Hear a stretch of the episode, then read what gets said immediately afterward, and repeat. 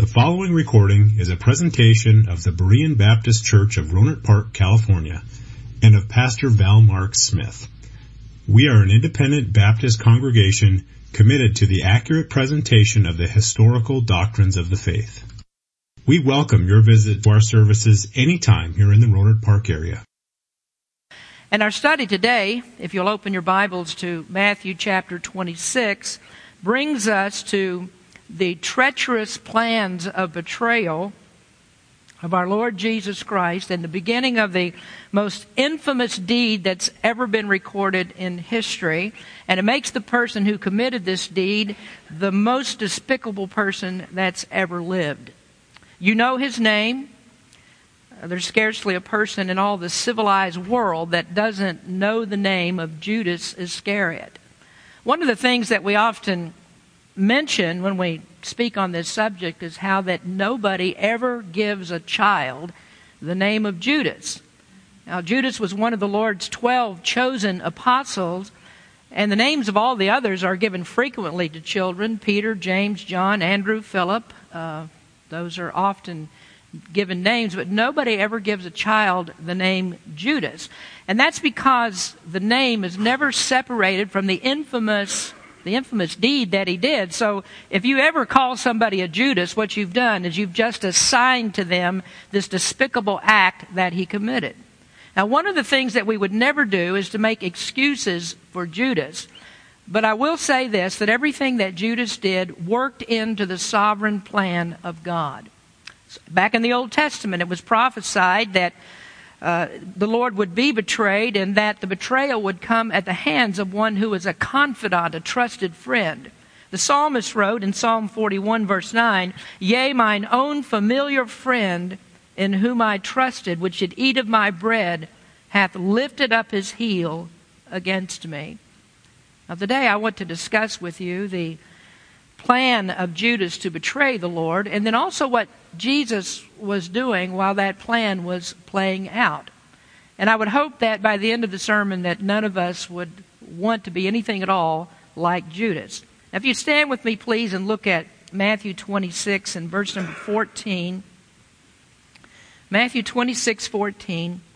Then one of the twelve, called Judas Iscariot, went unto the chief priests and said unto them, What will ye give me, and I will deliver him unto you? And they covenanted with him for thirty pieces of silver. And from that time he sought opportunity to betray him. Now, the first day of the feast of unleavened bread, the disciples came to Jesus, saying unto him, Where wilt thou that we prepare for thee to eat the Passover? And he said, Go into the city to such a man, and say unto him, the master saith, My time is at hand. I will keep the Passover at thy house with my disciples. And the disciples did as Jesus had appointed them, and they made ready the Passover. Father, we thank you for your word. Help us as we look into this today, a subject that, at least most of this, that we just really don't like to talk about, yet it is in your word. It needs to be told, and there's a lesson for us to learn. So, Lord, help us as we look into Scripture today. In Jesus' name we pray. Amen. You may be seated. Now, as I said, there are some subjects that you don't really want to talk about, and that's it's really a big difference between what we had to talk about this past Sunday morning and what we want to speak about today.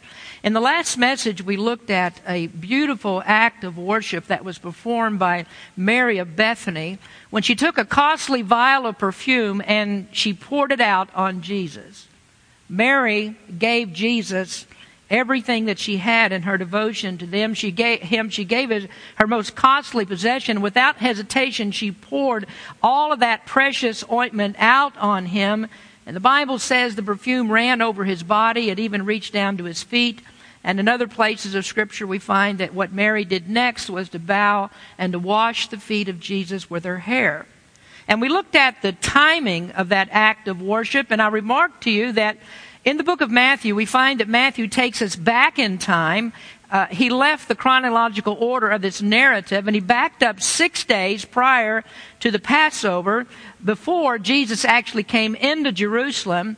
And the reason that he did that was to connect that wonderful act of worship that Mary did to this despicable act of betrayal of Judas that we find in this text. Now, you remember as we studied last week that Judas protested what Mary did. And to be fair about that, so did all the rest of the disciples. But it was Judas who was the one who began from that moment to, to seek a way that he would betray the Lord. Now, as we come to the text that we read this morning, Matthew puts us back into the chronology, the right chronology, and we're back in Jerusalem on the right timetable two days before Christ's death.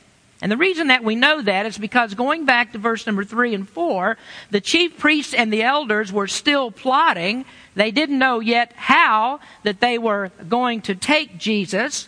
And then by what seems to be a tremendous stroke of luck, one of his own disciples showed up on their doorstep offering to hand them Jesus for just a paltry sum of money.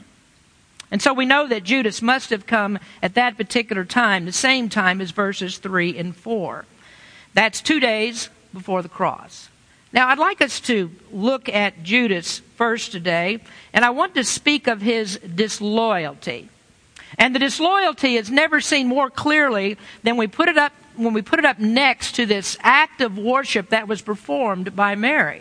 Her loyalty was famous, it was supremely genuine. She sat at the feet of Jesus and she learned from him, and that caused her to love him so much that there was nothing that was too valuable for her to give to him, nothing more valuable than him. And that caused her to, to take this vial of perfume, the amount that was worth the amount that you or I would would earn in a year's time and to pour it all out on Jesus, right down to the very last drop, expending it all on him. But on the other hand, we have Judas. He also heard the teachings of Jesus. He was witness to the many miracles. He was a constant companion for three years of Jesus, and yet it was never noticed by anyone that this kind of evil could lurk in the heart of this man. We go back to Matthew chapter 10, where we have the story of the choosing of these 12 disciples. And we notice there in, that that Jesus made no mention at all how that Judas might be different from the rest. We never even see the difference in Matthew uh, until Matthew waits until after the death and resurrection of Christ to record that 10th chapter, and he was able to identify Judas as the betrayer. Now, by then, of course, Matthew knew what Judas would do, and there's just a simple description there in Matthew chapter 10 where he lists the names of the apostles as they were chosen. He comes to the 11th one. He says, Simon the Canaanite, and then without any explanation, without any fanfare, he just simply says, he's able to say, and Judas Iscariot, who betrayed him. Now, despite the subsequent ignominy of the name of Judas, there really isn't anything wrong with his name. There's nothing in his name that would indicate his dastardly character.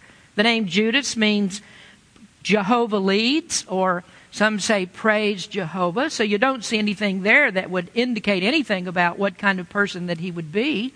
And then the second part of his name is Iscariot. That doesn't give us a clue either. All that refers to is his birthplace. It's, it's, uh, Iscariot is just a form of the word Kerioth, which is the town where Judas was born, a town next to Hebron in Judea. Now, the only thing then that stands out about Judas in relation to the other disciples is that he was the only disciple that was not a Galilean. He was a Judean. And that might have made him a little bit different, uh, you know, a little bit different in his speech. The Galileans talked a little bit differently than, had a different, uh, little different accent than those that were in Judea. And maybe you might think, well, there could have been a little bit distrust because he's not exactly like the others. But we, we read the story and we find out that three years traveling with Jesus, he was an accepted member of the group. No one thought that there was anything wrong with Judas at all. And the disciples never found out about this until the time that he actually betrayed the Lord. He was a very different person, very different in his heart And yet no one knew that, a very different man. He was the disloyal one. Here is the one who had never been changed by the saving grace of God, that in three years of walking with Jesus, he made no improvements upon that very first day when he met Jesus Christ. But he was definitely a very different man. And I think it's well worth noting for us that this is often the case in churches. That there are many people who sit in churches and they, they sing the same songs that we sing and they listen to the same messages that we preach. They pray with us. They sit next to the people of God, but they're not really like us. They're not really Christians. They're good pretenders. And the problem is we can't see what's in their heart. They never come to Jesus even though they are so very near to Him. And then it's also worth noting that some who are Christians are not too much unlike Judas. They also betray the Lord. And I think about that often in my own life. When I willfully choose to sin, and I do that fully knowing that it's not what Christ would do, then I have also betrayed Jesus. And what he did was to give his life to conquer sin in me and so when I sin against him, I betray that precious blood uh, if, if I purposely do things that I know that he died to save me from. Now, thankfully, with a person who knows the Lord, that's not a place where you stay. Your life actually becomes a day, a, a, life of daily repentance because you realize there is no perfection in you except for Jesus Christ. And as you live your life day after day, you get encumbered with all the cares of the world and you get weighed down by those and you enter into sin. But if you are a child of God, you can't stay there. You, you, you repent of those sins and you come back to the Lord. But there are many people that Christians who say they're Christians at least, they're in the church and they hear the sermons that are preached and there is no conviction of sin in their life. Rather, they can go on day by day living in the same sins, never being convicted of that, never letting the Word of God settle down into their minds and cause them to turn to the Lord and do His will, to be obedient to Him. Now, what we must do is when the Word of God is preached and our sin is identified, not to be angry about that, but to let that Word affect us and change us and become obedient servants of Christ. Now, if you're not that way, then how much are you unlike Judas? You betrayed the Lord. And what does that say about you? If you live that way, what does it say about you that makes you better than Judas? Now, I would suspect that if people knew our secret sins, that they probably wouldn't name people after us. Now, I want you to notice, first of all, about Judas, his greed. Now, looking back again at last week's message, Judas was indignant about Mary's gift. It was he that first made the suggestion that this offering was waste and it should have been given to the poor. Now, when reading John's account of the story, he names Judas and provides the motivation for his protest against Mary. Let me read that to you from John chapter 12. Then saith one of his disciples, Judas Iscariot, Simon's son, which should betray him, Why was not this ointment sold for 300 pence and given to the poor? And then comes his motivation. This, he said, not that he cared for the poor, but because he was a thief and held the bag and bear what was put therein. Now, there it indicates that before this particular incident, before the thing with Mary and the problem that he has there, that he'd already stolen and misappropriated the disciples' funds for his own purposes. And I might just add to that, since we're, since we're really trying to draw out some teaching points here, how much unlike Judas are you when you steal out of the Lord's treasury his tithes and his offerings? How much are you unlike Judas when you take God's money and you use it for yourself? Doesn't Malachi address this very issue? In Malachi chapter 3 verse 8, will a man rob God? Yet ye have robbed me. But ye say, wherein have we robbed thee? In tithes and offerings. So are you so different from Judas when you steal what belongs to God? Now, if you're a Christian, you should be very uncomfortable about right now if you still have God's money in your pocket or in your bank account. But going on, Judas was involved, already involved in nefarious activity. And it might have been this incident with Mary that actually pushed him over the edge. He wanted to get his hands on the money on that on that alabaster box and when he didn't get that, then he began to find a way, seek a way to get what he wanted. And here's a warning to us also that when you begin to walk in a path of stealing from God, there's no limit to what you'll do. So Judas uh, devised a plan to get what he wanted. And so he went to the chief priests to give them what they wanted. And what they wanted was to get rid of Jesus, and they were willing to pay for it. Now, what I'd like to do in the next few minutes is to just explore a little bit of Judas' thought processes, why that he did what he did.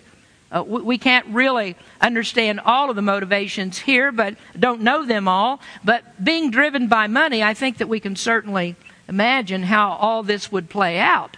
Judas was not a dedicated disciple, he was not a loyal disciple. And when Jesus then started talking about going to the cross, and he said things like, Take up your cross, then Judas must have thought, well, that's, that's what's going to happen to all of us. That's what's going to happen to everybody who's loyal to Jesus. They're going to end up on a cross just like him. And that was a total possibility. It was even a likely possibility that that would happen. And Judas was not about to be a martyr. There, there was no nobility, no noble blood that was uh, flowing in his veins. And likewise, we find this to be true that in lukewarm Christianity, when the going gets tough and when it appears that there is no way out, when it's going to cost us something, when, it, when, it, when it's going to be something that, that we don't want to give up for Christ, we're going to end up betraying Him. And, and if you're not going to serve Him by giving Him your time and your money, it's certain that you're not going to serve Him by giving your life. But we, I would remind you of people that do that martyrs for the faith, hundreds and thousands and millions even of Christians down through the centuries who gave their lives uh, for Jesus Christ, knowing that if they if they if they turned against him or, if they didn't turn against him that lives would be taken from them yet they still stood for Christ in Revelation chapter 12, it talks about the tribulation saints who will face the worst of times.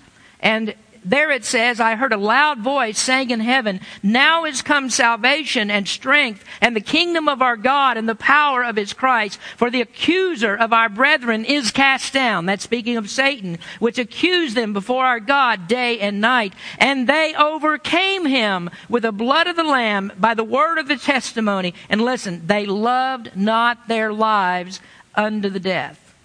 And there we find the hallmark of a true Christian. Christ gave his all.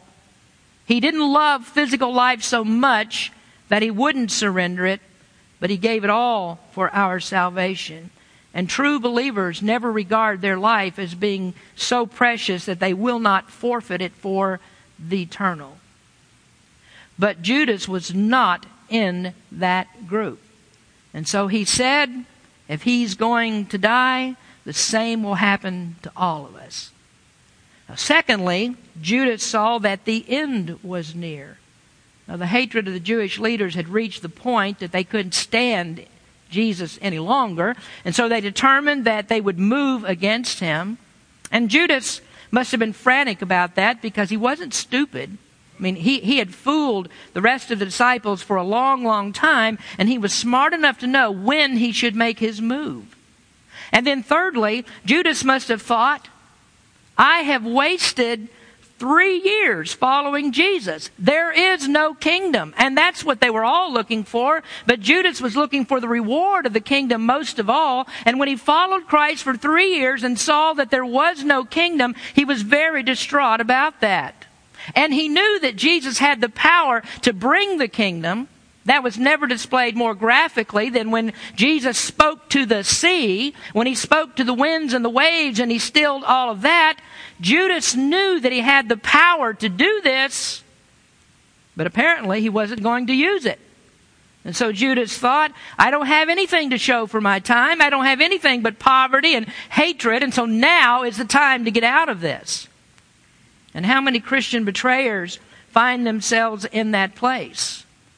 When you professed Christ, did you expect that all of your problems would be solved? Did you expect that your ship would come in? Or did you find out, as Bob says, his ship came in and he was at the airport? Maybe that's the way it was for you. Did you think that your life wouldn't be a country music song? That your wife would leave you and your dog would leave you and your friends would have nothing to do with you? Did you think that when you became a Christian that all of these problems would be solved and the only trouble that you'd ever have is trying to count all the money that you have in your bank account? Christianity has no promises of a big bank account. Christianity has no promises that your family will not reject you. You may very well find yourself alone, but of course not really alone because you have Christ, and that's best of all, and you also have other Christians who believe just like you. But if you're not willing to sell out for Jesus, then you may very well sell him out. And perhaps you'll say, what have I to show for it? I, I've spent all this time in church. I've given all this time and given all this money. If you have, and you say, what have I got to show for it? And if you can't see heavenly things through the eyes of faith, then this is exactly what you will do. You'll turn against Christ and you go back to the old ways. And we see that all of the time. What looks to us like a, a, good confession of faith, that a person is really sincere about the confession that they've made of Christ, they may go down into the waters of the baptistry and they may stay with us for a while.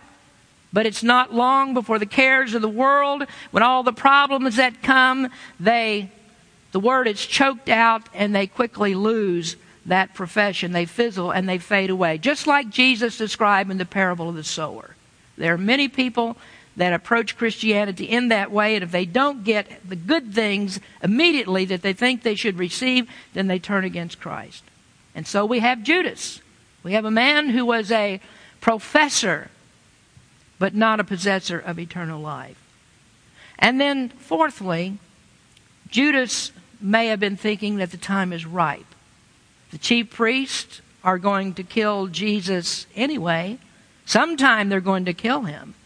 So why shouldn't he profit from it rather than suffer because of it? So if there was anything to be gained from this venture with Jesus, then now is the time to move before Jesus goes to the cross. And so he did that. He presented an offer to the chief priests, and they agreed upon the sum. And that was a very paltry sum. It was nowhere near what he expected, I don't think. Certainly not near at all to what Mary's alabaster box was worth. In Exodus chapter 21, verse number 32, it says, If the ox shall push a manservant or a maidservant, he shall give unto their master thirty shekels of silver, and the ox shall be stoned. The price that was agreed upon for the betrayal was the value placed upon Jesus, which is the price of a slave.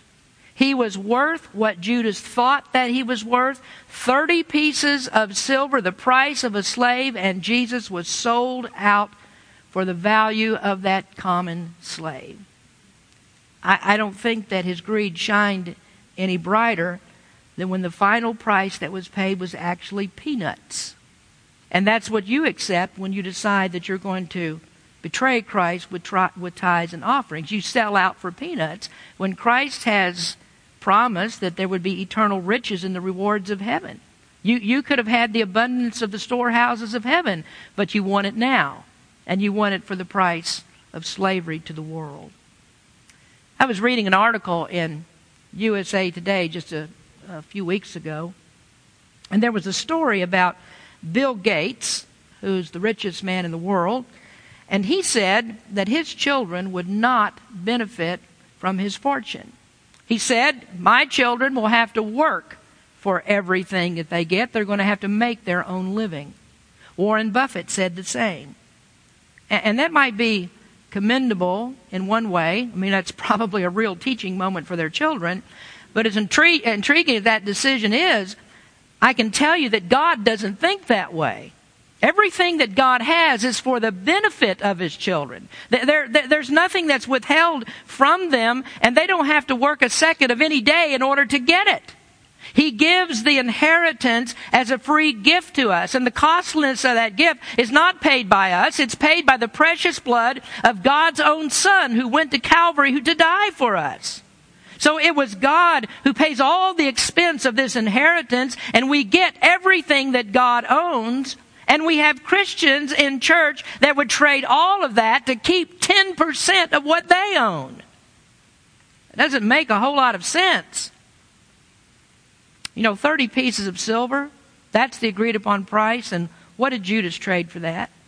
He traded gates of pearl streets of gold. He traded eternal life in the city of God. The price of a slave to gain infamy and death in the fires of hell.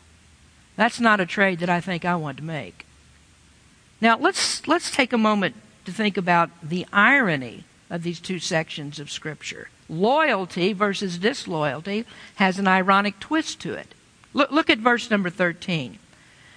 Jesus said, Verily I say unto you, wheresoever this gospel shall be preached in the whole world, there shall also this that this woman hath done be told for a memorial of her. Now, Mary is forever remembered for this act of supreme worship of pouring out that vial of ointment. Wherever the gospel is preached, Jesus said that this story is going to be told and Mary's name will be remembered. Now, slide that thought down to verse number 16. And from that time, he, that is Judas, he sought opportunity to betray him. And couldn't we just read right after that? Verily I say unto you, wheresoever this gospel shall be preached in the whole world, there shall also this, that this man hath done, be told as a memorial for him. And isn't that ironic? Wherever the gospel is preached, Judas is also remembered. And what is he remembered for? He's remembered to be the absolute worst of all humanity. And what makes him that way? Well, he is that way because he did the worst to the absolute best of humanity. And that's how you value the dastardliness of the deed. It's by the value against the one, uh, the one it's committed against. Hitler killed men and women. Stalin killed his own people. But Judas killed the God man. He killed the King of Kings and the Lord of Lords. And he lives on, no doubt. But his name is synonymous with the very worst that people can do. And then there's also this irony Judas asked that Mary's money might be given to help the poor. Now, he didn't get that false wish but he did get to help the poor. He was paid 30 pieces of silver. And do you remember what he did with that? He returned to the chief priests and the elders, and he threw those 30 pieces of silver at their feet. And do you know what they did? Well, they wouldn't put it back into the treasury because it was blood money. They're, they're holy men, aren't they? So they're not going to do that. They wouldn't touch it. And so what they did was they bought a field to bury the poor. And so the poor got Judas' money. What an ironic twist. Now, secondly, after the greed, there's also his guilt. You can't do these kinds of things and get away with them. Judas started a process of betrayal. He wasn't induced to do this. The chief priests had no settled plan for how they were going to get their hands on Jesus. And, and Judas just showed up at their door and he said, What will you give me? And I will deliver him unto you. Now, here, here's something that you might note in your Bible that the Greek text there, in the, the, the I there is emphatic. He says, I will do this. Now, later, Judas couldn't claim, Oh, the devil made me do that. No, he said, I will do this. And neither are you going to appear before the Lord and sheepishly say, The devil made me do it. You're not going to go into judgment and you'll say, Well, excuse me, I shouldn't be here because I, I had a bad childhood. Excuse me, but I, I, I, lived in a bad environment. Excuse me, but I didn't have all of the economic opportunities that other people have had. No, folks, when you stand before God, your sin is your own. It's no one else's. There aren't any excuses. And when God pulls out the list of sins, He'll say, Who did this? And you will say emphatically, I did it. And so you're going to bear the penalty of the sin because the guilt is yours.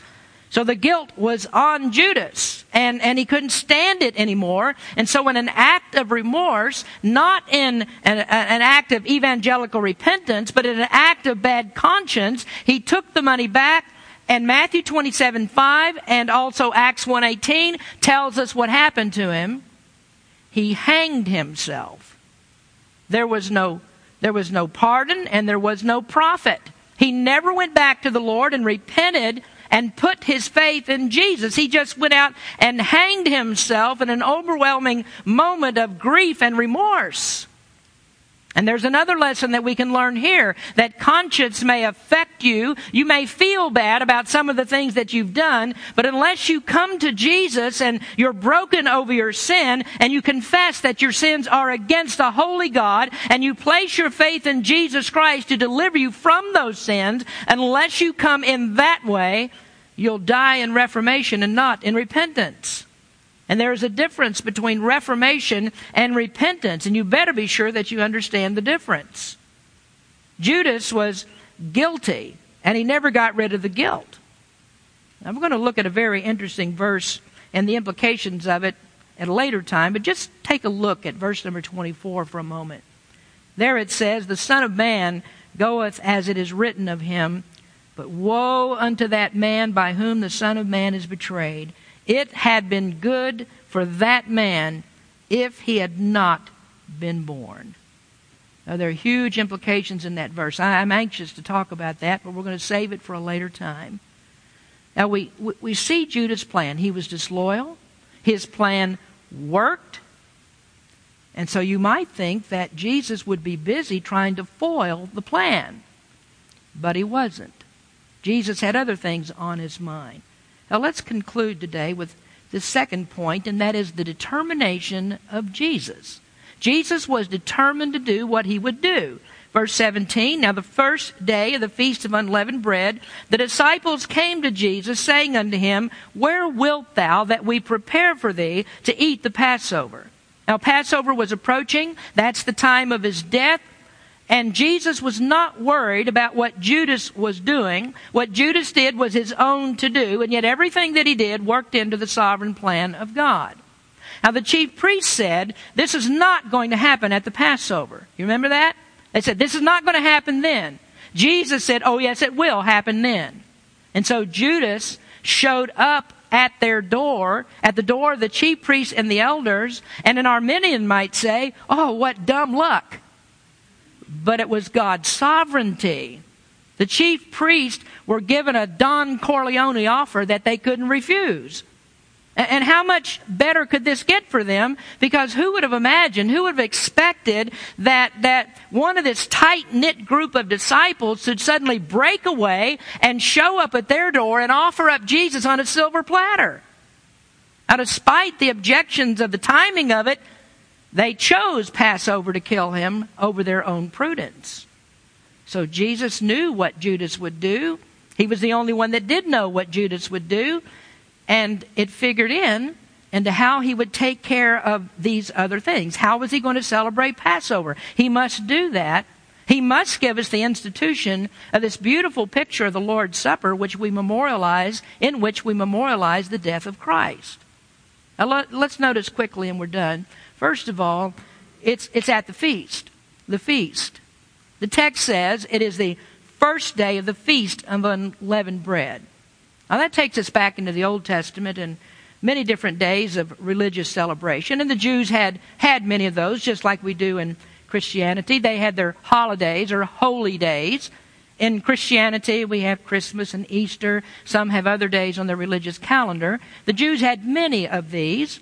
And one of them, or two of them, we might say, is Passover and the feast of, of the, of the uh, a feast of weeks, feast of tabernacles.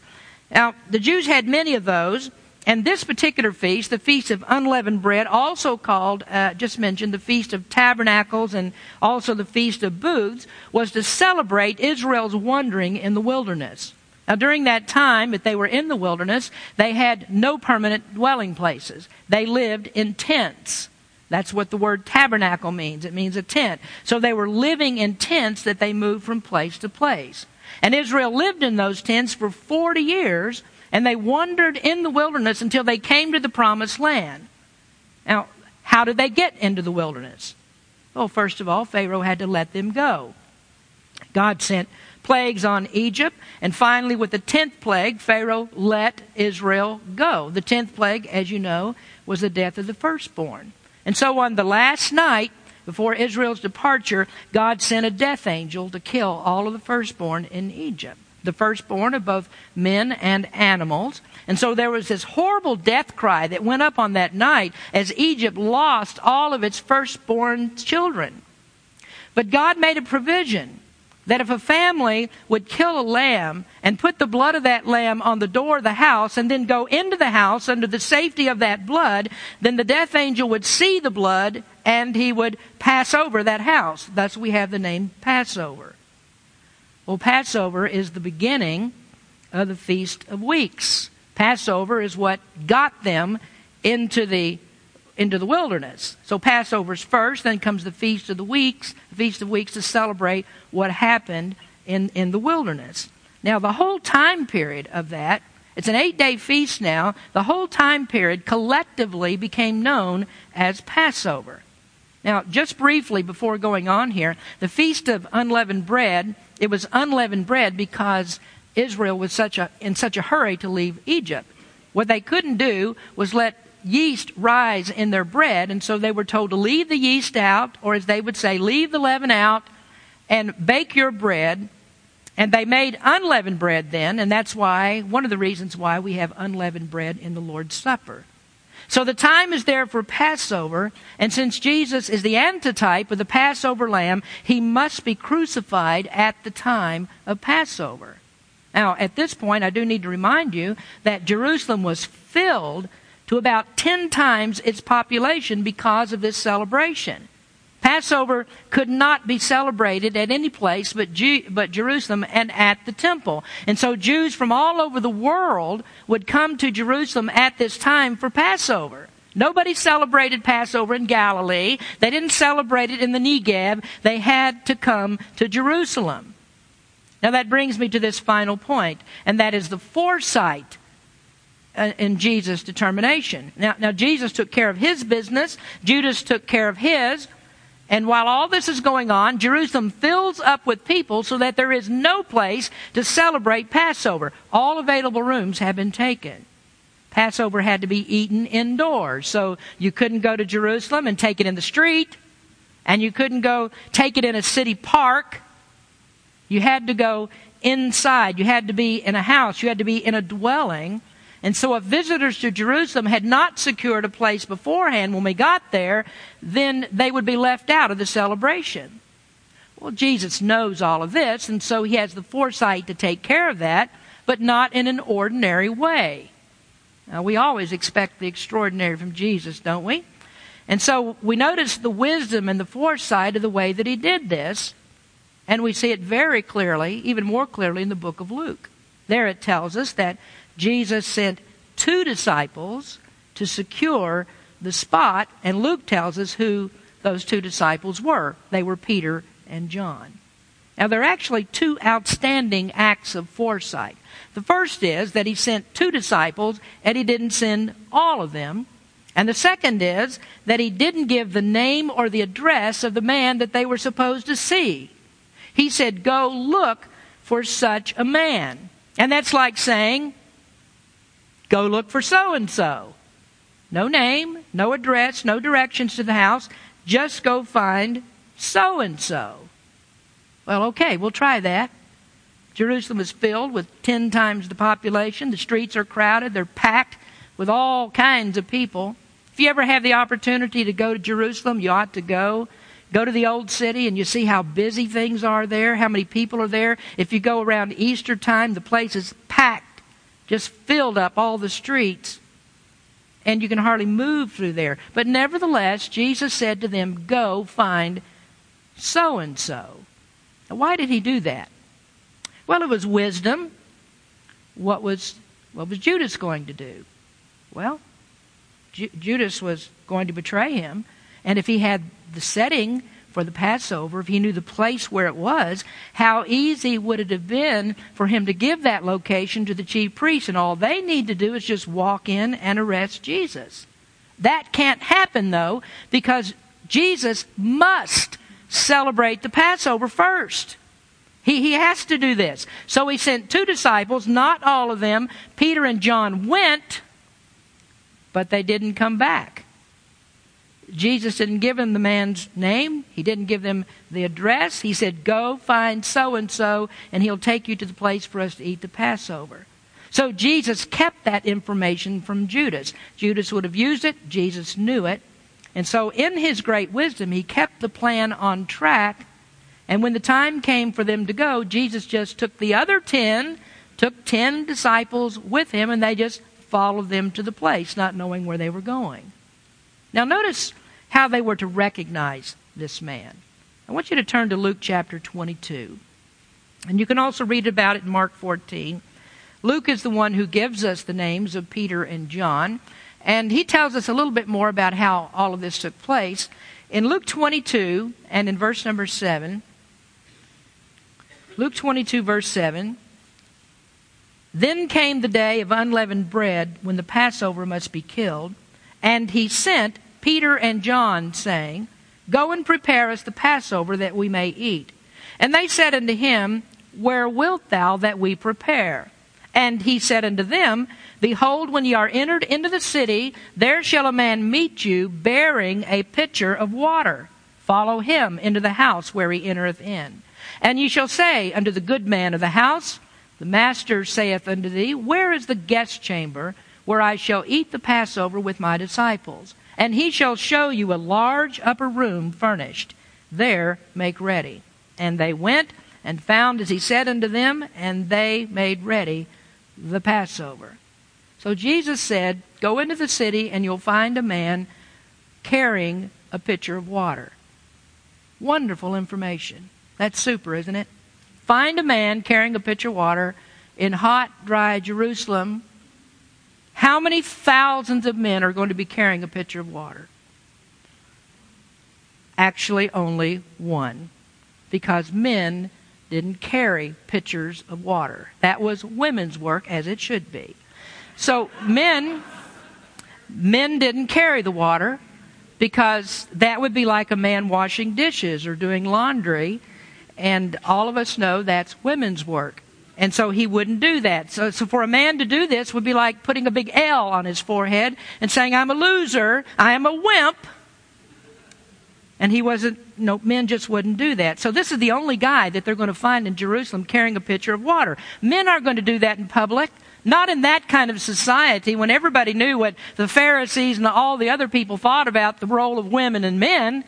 He wasn't about the, you know, a, a normal man is not going to stand out among all these people in Jerusalem and do women's work. He's not going to do it. But this man defied all societal norms and carried a pitcher of water. And the disciples saw him and they followed him. And they did just what Jesus said because he wasn't going to leave one detail unfulfilled.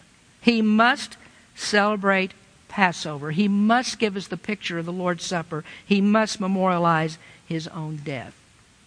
Now, that's where we're going to end the story today. What you need to be aware of is, is the intent. How intent that Jesus was to give his life as a sacrifice for sin. There were a hundred ways that he could have avoided this. A hundred ways, maybe in a thousand ways. It all could have gone wrongly. It all could have been messed up, but Jesus made sure that it didn't because he was intent to go to the cross. He went to the cross voluntarily and gave his life for us. So, how do you respond to that kind of love? Do you respond to that by disloyalty? Do you evaluate the love and the sacrifice of Christ as being practically worthless? Never think that you're going to escape that any more than Judas did. Did you know the Bible calls him the son of perdition, which is the same name the Bible gives to the Antichrist? You can compare John 17, 12 to 2 Thessalonians 2, verse 3, where you'll see that. So is that where you are? Are you Antichrist? If you turn your back on him and you betray him, you are. You are Antichrist. And I don't need to tell you the results of that bad decision. So you make sure you do this. Make sure you make the right choice, trust him, and obey him, be loyal to him, and then you'll enjoy the riches that he's promised. Let's pray. Father, we thank you for the story. Difficult to tell because of the treacherous acts of Judas, and we don't really want to lift him up in any way and give him more fame than he deserves. But Lord, we do want to see Jesus Christ in this and what he did to make sure that everything came about in exactly the way that it should, so that he would be on the cross at the time of Passover, that he would give his life, that there was no desire to avoid it, but he loved us so much that he was willing to die for us. I pray that you'd open up some sinners' eyes to that great truth today. I pray that you would remind us as Christians of how true that it is. Why would we ever be disloyal to him when he proves so much loyalty to us? Lord, help us to see you as the one who's always faithful to us, and may we be faithful to you. Bless as we sing today and speak to our hearts through your Holy Spirit. In Jesus' name we pray. Amen. Thank you for listening to this presentation of the Berean Baptist Church of Rohnert Park, California. If you would like further information about our church, please feel free to call us at area code 707-584-7275 or write to us at Berean Baptist Church, 6298 Country Club Drive, Rohnert Park, California, 94928. Additionally, you may visit us on the World Wide Web at www.bbaptist.org.